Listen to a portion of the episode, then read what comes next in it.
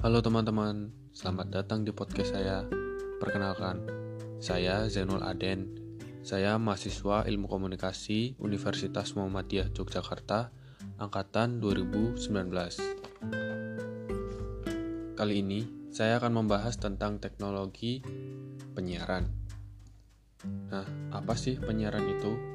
Penyiaran itu adalah pendistribusian muatan audio atau video kepada pemirsa yang tersebar melalui berbagai medium komunikasi massa yang umumnya menggunakan spektrum elektromagnetik.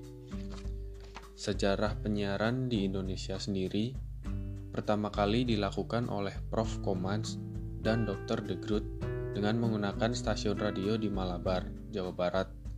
Kejadian ini kemudian diikuti dengan berdirinya Batavia Radio Vereniging dan pada 1 April 1933 berdirilah Solose Radio Vereniging, di mana itu adalah cikal bakal dari berdirinya RRI yang merupakan radio pribumi pertama di era kolonialisme India Belanda.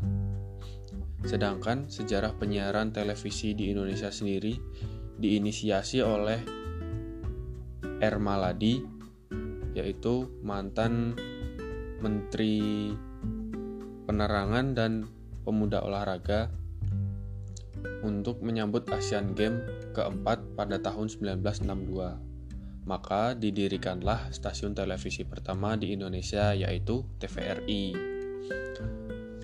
Nah, syarat-syarat yang diperlukan ketika hendak melakukan siaran ada lima, yaitu harus tersedia spektrum frekuensi radio, harus ada sarana pemancar, harus ada perangkat penerima harus ada siaran atau program acara. Yang kelima, harus dapat diterima secara serentak. Selanjutnya ada sarana pemancaran. Sarana pemancaran ini terdiri dari mikrofon yang mengubah bunyi menjadi sinyal listrik, ya, lalu rangkaian pemancar yang mengubah sinyal listrik menjadi gelombang elektromagnetik, dan yang terakhir antena yang memancarkan gelombang elektromagnetik sehingga dapat merambat ke tempat yang jauh.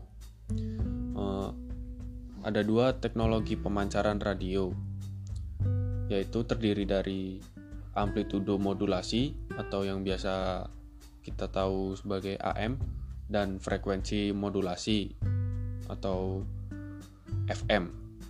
Sedangkan pemancar televisi sendiri terdiri dari pemancar suara dan pemancar gambar uh, dan ada beberapa standar penyiaran di dunia yaitu NTSC atau National Television Standard Committee yang digunakan di Amerika Serikat, Kanada, Jepang, Korea, Meksiko. Yang kedua ada PAL atau Pass Alternating Byline digunakan di sebagian negara Asia termasuk Indonesia, Cina, Amerika Selatan, dan sebagian Eropa. Yang ketiga, SICAM atau Sequential Color Affect Memory digunakan di Perancis, Asia Tengah, dan Afrika.